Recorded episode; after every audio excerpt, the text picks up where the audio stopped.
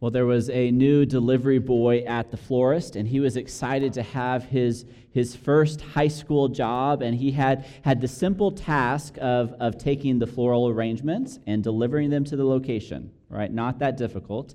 And so uh, he was enjoying this job and doing, doing a pretty good job at it. And, and then one day he had a challenge presented to him. He now had to deliver two arrangements in one trip. And so now he's got to get these arrangements to the right location. And so he, he delivers these arrangements, and all seems well until the florist gets a call from a pretty upset preacher. See, see the, the boy was supposed to be delivering one arrangement to a church that was moving into its new building, and the other delivery was supposed to be to a, a funeral home for a funeral. And so you can see where the story's going. And so the upset preacher calls and says, What am I supposed to do? We're starting in, in just a few minutes, and I've got a giant floral arrangement on my stage that says, Rest in peace. Not a good start to the launch of this new church location. And the florist bounces back and says, Well, at least you're not at a funeral that has a, a that has a giant wreath that says, Good luck in your new location. it gets worse. So. But thankfully for us, luck is not a part of this situation. Be thankful I don't throw in one of those cheesy stories every week. We'll just throw them in every once in a while. But luck is not a part of it. Last week we had an incredible Easter celebration. We had a great opportunity to have, have a cookout and egg hunt with the neighborhood. We had great worship time together in the park and, and in here. And, and so it was just a wonderful time together to be able to celebrate the resurrection of Jesus. And last week, we continued with our series, The Core, that we've been going through. Each week, we're talking about these core beliefs. We're asking the question, What do you believe? And, and as we ask these questions, we're, we're thinking about this belief that goes from a, the head, this intellectual understanding of something, and goes into the heart. And each of us are at different steps along the way of things getting into our head and then getting into our hearts. And we kind of are working at getting them deeply embedded into our heart. And so we've gone through nine of these beliefs, and, and we're in this 10th belief that we started last week this idea of eternity, and looking at the question of what happens next. What happens next?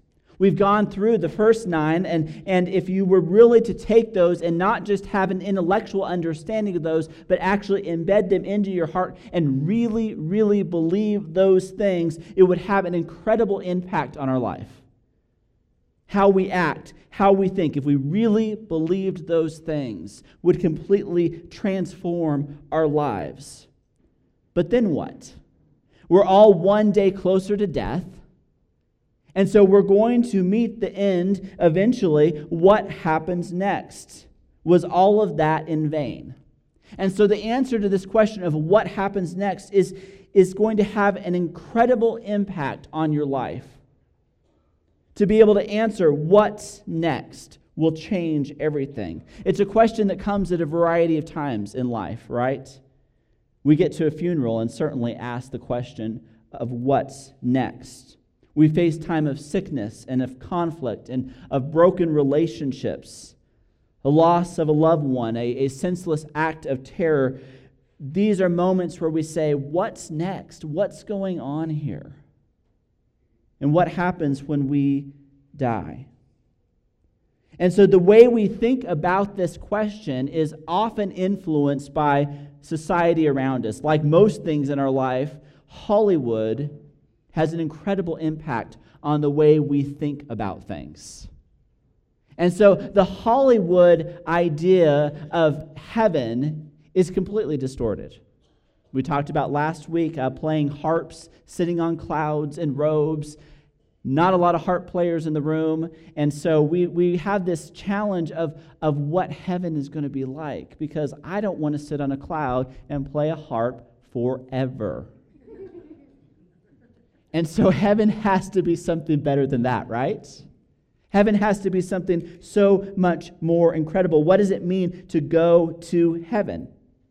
And so we're going to spend some time unpacking this this morning. We can only scratch the surface. Um, Patrick is going to do a whole series on this in August, and it's titled "What the Heaven." So Patrick is Patrick's not here, so we'll make fun of his his title. Leave it to Patrick to have a title like that. But he, he has been spending months in research trying to prep for this, this series in August. So it's going to be a great opportunity for us to look more at, at what heaven is and, and what eternity looks like. But we're going to kind of scratch the surface a little bit today. We asked this, or we, we had this statement last, last week. We said, What you hope for in the future determines what you live for today. And so this is a really important statement, like life transforming statements. What you hope for determines what you live for today. And way too many of us hope for a great bank account. And so that determines what we do today. We hope for health. We hope for good relationships. We hope for security. We hope for so many things. And that determines how we live today. And so, if our hope is in something else, that may have an impact on how we live today. If our hope is in eternity with God, like really, our hope is that. Like in our hearts, we believe that, and our hope is eternity with God. That will radically transform the way we live today. Our priorities, our values, what is important will be changed because of what we hope for today. And so last week we focused on the resurrection of Jesus because without the resurrection of Jesus, there is no hope in eternity. Easter is the most important day on our calendar. It is the most important holiday for Jesus followers. It's not Christmas because without Easter, the rest of the Bible makes absolutely no sense. The resurrection of Jesus is key to everything that we believe as followers of Him. And so, because Jesus conquered death, we have a hope that goes beyond our own death. And so, what happens when we die? What does it look like? What we have in the New Testament does not provide like this real concrete, crystal clear picture of what happens next. It's what N.T. Wright calls eh, signposts pointed into a fog. We've got these signs that point in certain directions, but you can't quite see what it's pointing into because it's a little foggy over there. And so much of what we believe about eternity is, is these signposts that are very concrete, very concrete signals into what's next. But what it points into is a little bit fuzzy. And so we have to be very careful that we're not coming up with real concrete descriptions of things that are abstract in the Bible because they're left abstract for a reason. And so we have to be comfortable in those abstract things, which is very uncomfortable to do, right? and so there's these ideas that are very abstract, but we have some very concrete signposts that point into what we're looking at.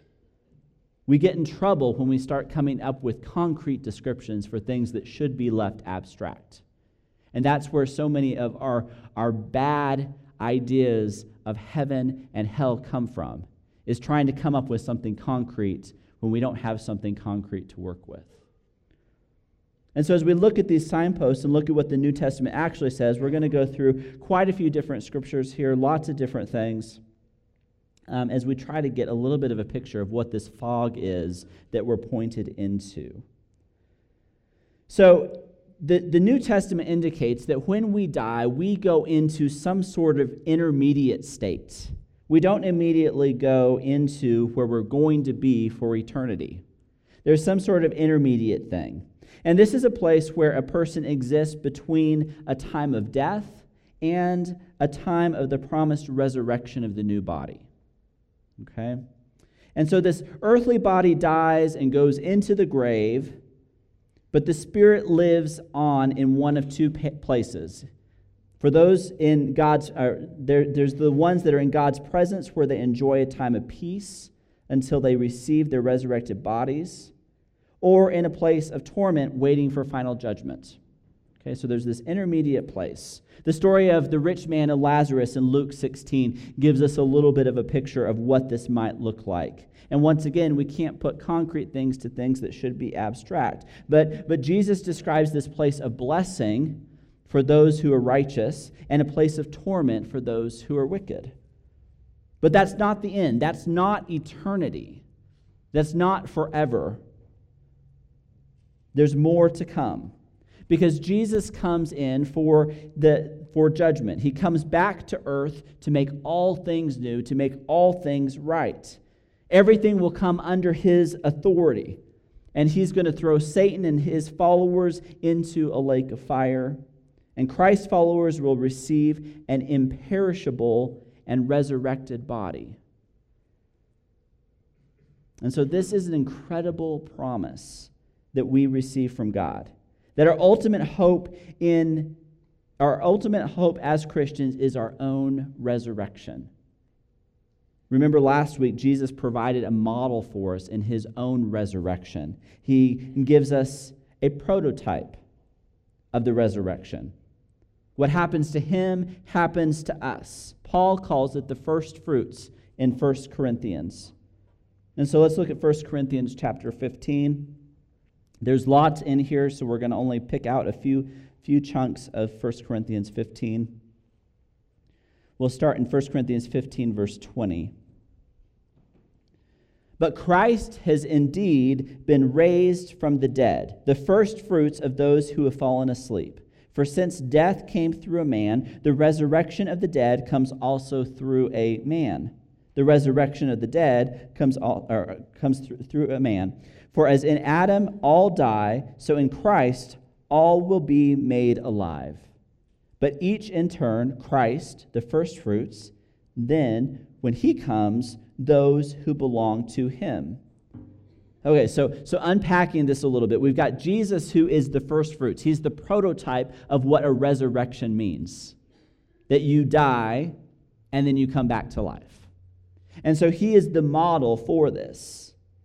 And it says that, that death comes to all of us, that, that because we are human, we die. That's just how it works, right? The basics. But in Christ, we're made alive. There is, there's a new life found in Christ. But Christ comes first. Christ is the first fruits. He's the prototype for what a resurrection is. And when he comes and when he returns, the same thing happens to those who belong to him. The same thing happens. And so, in the same way that Jesus dies, we die, and then there's a period of death, but then God gives us a new and renewed body. And so, we don't die and go somewhere else. We aren't a ghost, we're, we're not some other creature. There's something very specific here that, that Paul is describing. Look at verse 42. So will it be with the resurrection of the dead. The body that is sown is perishable, it is raised imperishable. It is sown in dishonor, it is raised in glory. It is sown in weakness, it is raised in power. It is sown in a natural body, it is raised a spiritual body. And so we have this resurrected body that is now imperishable. This, this new body, this physical body. It's a different body, because it doesn't die again. Our body now will die, but this new body, this resurrected body, is imperishable and it will not die again. And so there is this sense of physical immortality. And so it is hard for us to wrap our head around what that looks like and what that means because we all have bodies that are getting older and older and in the process of dying and that will not be the case in the resurrection. So, once again, these are signposts that point into a fog. What does that look like? What does that mean? We can't comprehend how this will actually play out, but God says this is what will happen. And so, this is where faith has to kick in that I don't know all the concrete answers to what's next, but I have these promises from God that my body will be resurrected and it will be imperishable. He says in verse 51 Listen, I tell you a mystery. We will not all sleep, but we will all be changed in a flash, in the twinkling of an eye, at the last trumpet. For the trumpet will sound, and the dead will be raised imperishable, and we will be changed. And so a change will happen. We will be resurrected from the dead. We will be immortal in some way. And so, after the second coming of Jesus and the resurrection, uh, we have these imperishable, imperishable bodies. And then there will be a final judgment. Jesus comes to judge and establish his kingdom.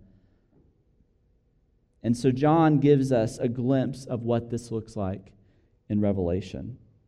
In Revelation, we see this connection back to Genesis, the, the original creation story we see what hap- we see that happening again in revelation. And so there's this idea of recreation. There was creation in genesis and then in revelation we see this idea of regeneration this recreation where, where god will remake the creation and the resurrected will join with him in the new creation. And so we read in revelation 21 revelation 21 then I saw a new heaven and a new earth. For the first heaven and the first earth had passed away, and there was no longer any sea. I saw the holy city, the new Jerusalem, coming down out of heaven from God, prepared as a bride, beautifully dressed for her husband. And I heard a loud voice from the throne saying, Look, God's dwelling place is now among the people, and he will dwell with them. They will be his people, and God himself will be with them and be their God. He will wipe every tear from their eyes. There will be no more death, or mourning, or crying, or pain, for the old order of things has passed away. He who is seated on the throne said, I am making everything new. Then he said, Write this down, for these words are trustworthy and true. And so John has this vision of, of this new heaven and this new earth. And the new Jerusalem is coming down from heaven as a gift to God's people. And so we, we don't go up to heaven, heaven comes to us, and heaven and earth collide and come together, and God will be there with his people. And so, what happens next? This question, what happens next? The best is what happens next new heaven and new earth coming together. God's dwelling place is with his people, and he reigns on his throne forever. And so, all the things that are bad of this world, the sickness and the death and the mourning and the crying and the pain, all of those things are part of the old order, and those things pass away, and all things are made new. What an incredible promise for us to be dwelling in the place of God forever. The throne of God is described in Psalm 93. The Lord reigns. He is robed in majesty. The Lord is robed in majesty and armed with strength. Indeed, the world is established firm and secure. Your throne was established long ago you are from all eternity. And so imagine what it's like when heaven and earth, the, the new heaven and the new earth, come together and we dwell with God, and God is on his throne. He reigns and he's robed in majesty. What incredible images of, of God ruling and us dwelling in his presence. Revelation gives us lots of imagery, but in, in uh, chapter 5, it gives us this imagery of the presence of God and what it might be like to be in the presence of God. Then I looked and heard the voice of many angels, numbering thousands upon thousands and 10,000 times 10,000. Can you imagine the sound of that? 10,000 on 10,000 angels, their voices. When one angel shows up in the New Testament, it's terrifying. And people fall to their faces because of the presence of this angel. And now here we have tens of thousands of voices of angels in the presence of God. They encircled the throne and the living creatures and the elders. In, in a loud voice, they were saying, Worthy is the Lamb who was slain to receive power and wealth and wisdom and strength and honor and glory and praise. Worthy is the Lamb who was slain. And then I heard every creature in heaven and on earth and under the earth and on the sea and all that is in them saying, To him who sits on the throne and to the Lamb be praise and honor and glory and power forever and ever. Forever and ever. And so dwelling in the presence of God. What an incredible experience to look forward to. That it's not just sitting on a cloud playing a harp, and it's, it's not just singing worship songs, but it's, it, it's being in the presence of the Creator, being in the presence of God, God, dwelling with Him. Heaven and earth coming together for the people of God to be with God. And that's what it was designed to be from the very beginning. We see Adam and Eve in the garden walking with God in God's presence. It was the original vision that's being restored. And now that is something to look forward. It's something to hope in. It's something to, to long for. This is a promise that we receive from God.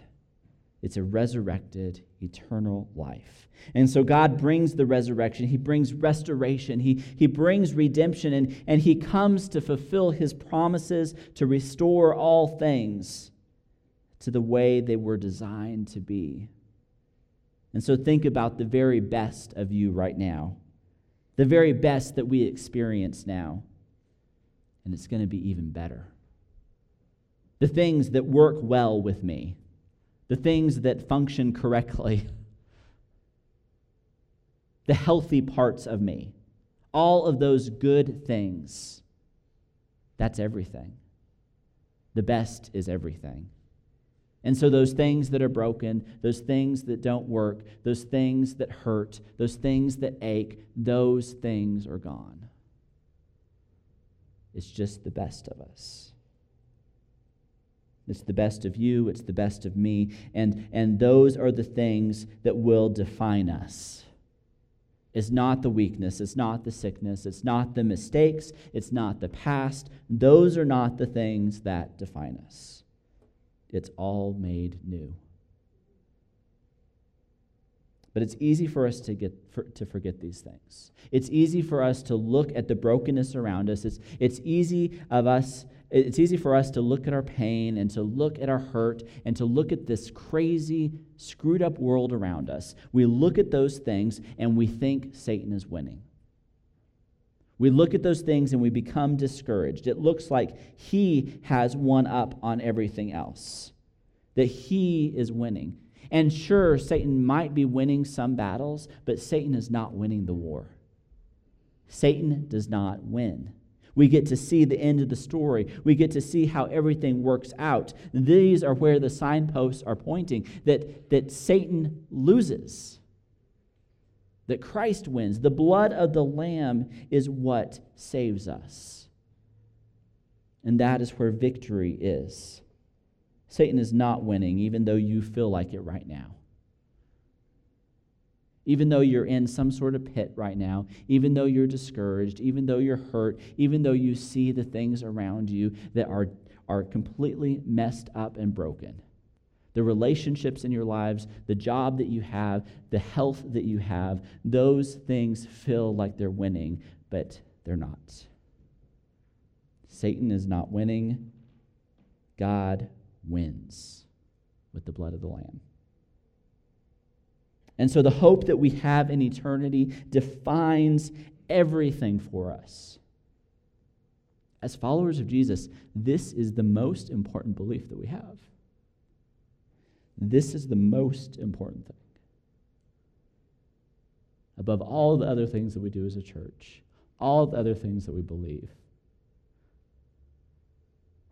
we believe in the resurrection.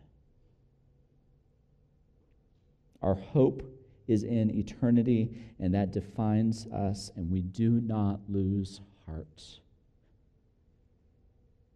Jesus tells his followers in his farewell address in John Do not let your hearts be troubled. You believe in God, believe also in me. My Father's house has many rooms. If that were not so, would I have told you that I'm going there to prepare a place for you? And if I go there and prepare a place for you, I will come back and take you to be with me, that you also may be where I am. You know the way and the place where I am going. And so we believe in Jesus, and, and Jesus works to completely transform our relationship with God. It totally cha- changes who we are and what eternity looks like. And so we can very confidently say this core belief together, our 10th and final core belief. Let's read this out loud together. I believe there's a heaven and a hell, and that Jesus will return to judge all people and to establish his eternal kingdom. And so, what difference does that make? Why is this important? What, what does this belief do for us? If this is what we really believe, it will completely change the way you live. It will completely transform you. It gives us a new hope, but it also gives us a new mission. That if this is what we believe, then, then it will change everything. Because if our hope is in eternity, it will affect how we live. Because our hope is in eternity, we live with hope. Because our hope is in eternity, we, we love the people around us. Because our hope is in eternity, we, we lead other people into a relationship with Him. We want others to be a part of that.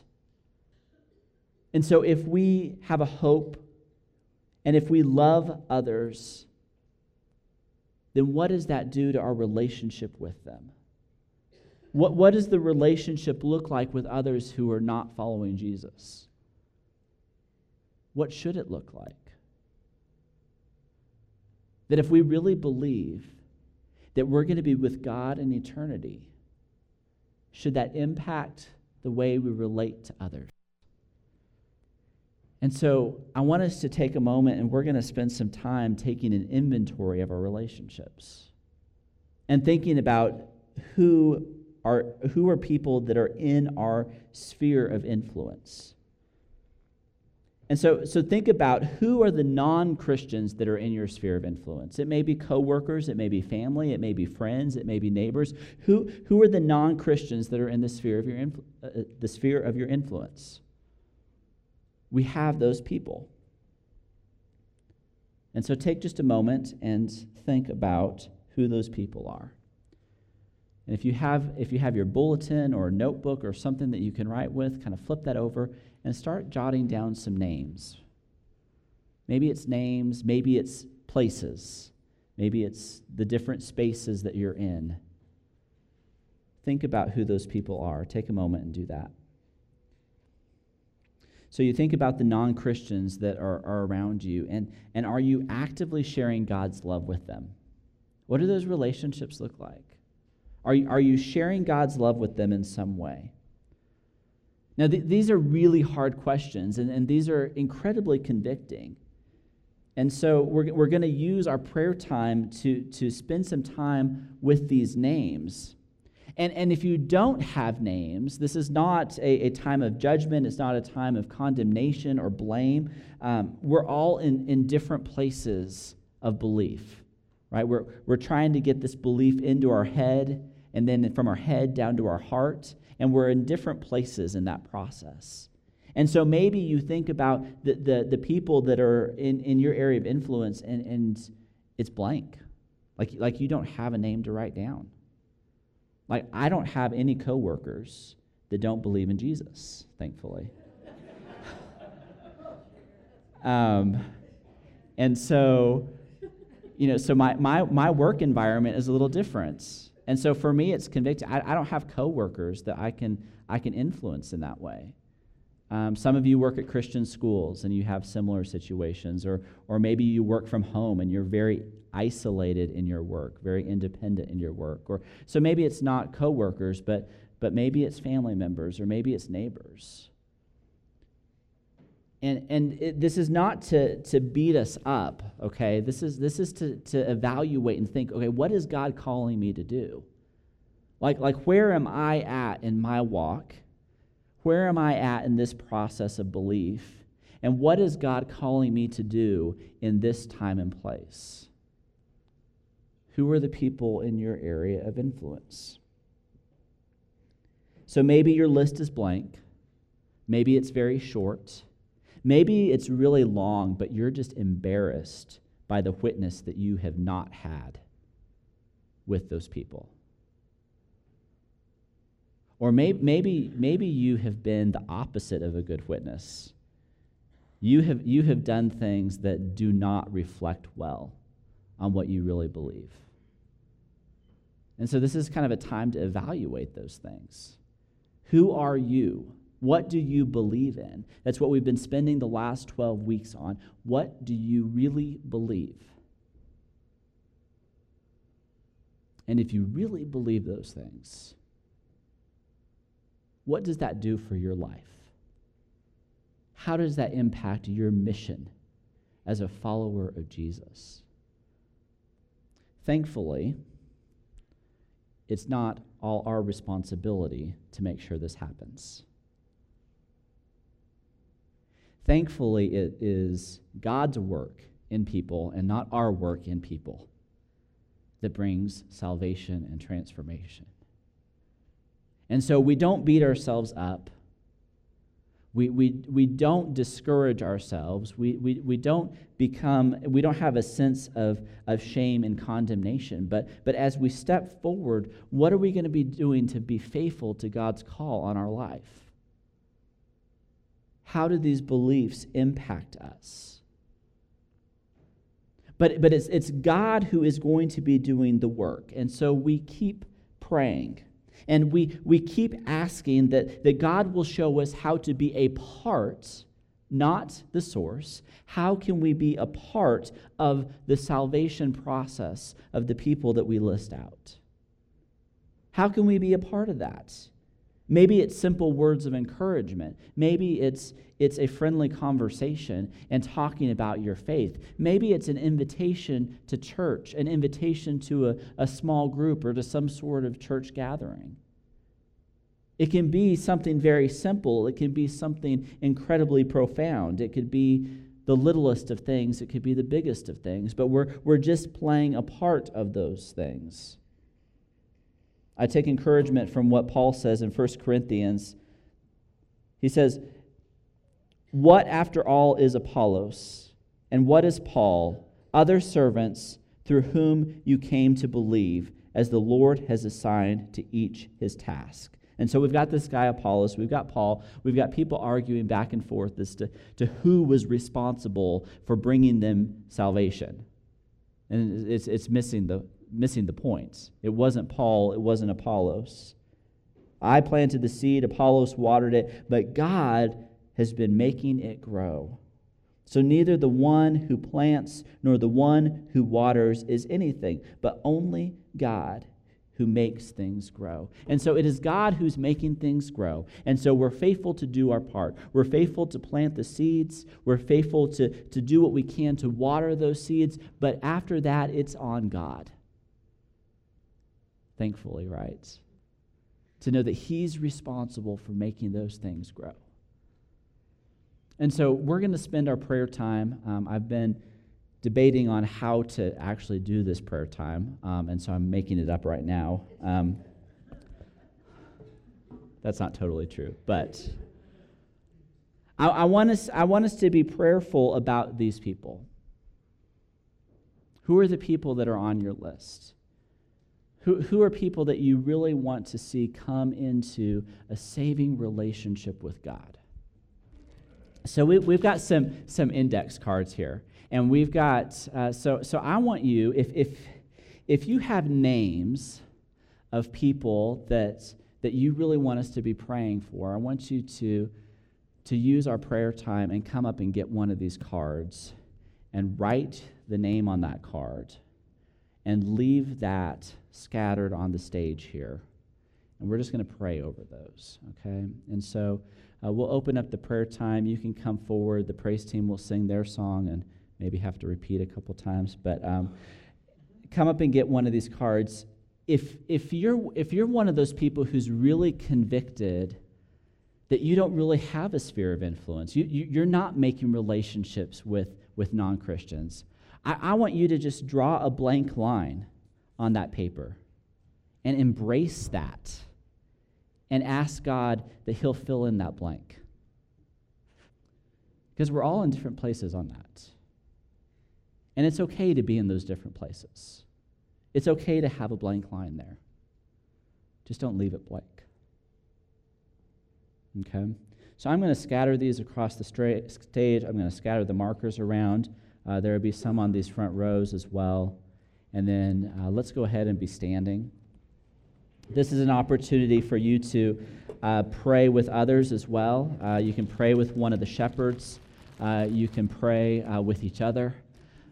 this is an opportunity for us to, to lift up our concerns to God. But, but if, if you've been convicted that there's somebody that you really want us to be praying for, I want to challenge you to come forward and write that name down and leave it for us so we can be praying for it uh, over the weeks to come, even. Okay, let's pray. God, we thank you so much for all that you do and all that you are. God, we thank you for this hope in eternity. God, we thank you for this hope in Jesus that we have. And so, God, we long for others to know that. We long for others to be a part of that. And so, God, continue to work on us. We pray that you will transform us so that we can be a part of planting those seeds and watering those seeds for others. God, do the work in us and the work through us to bring others into a relationship with you. It's in Jesus' name we pray. Amen.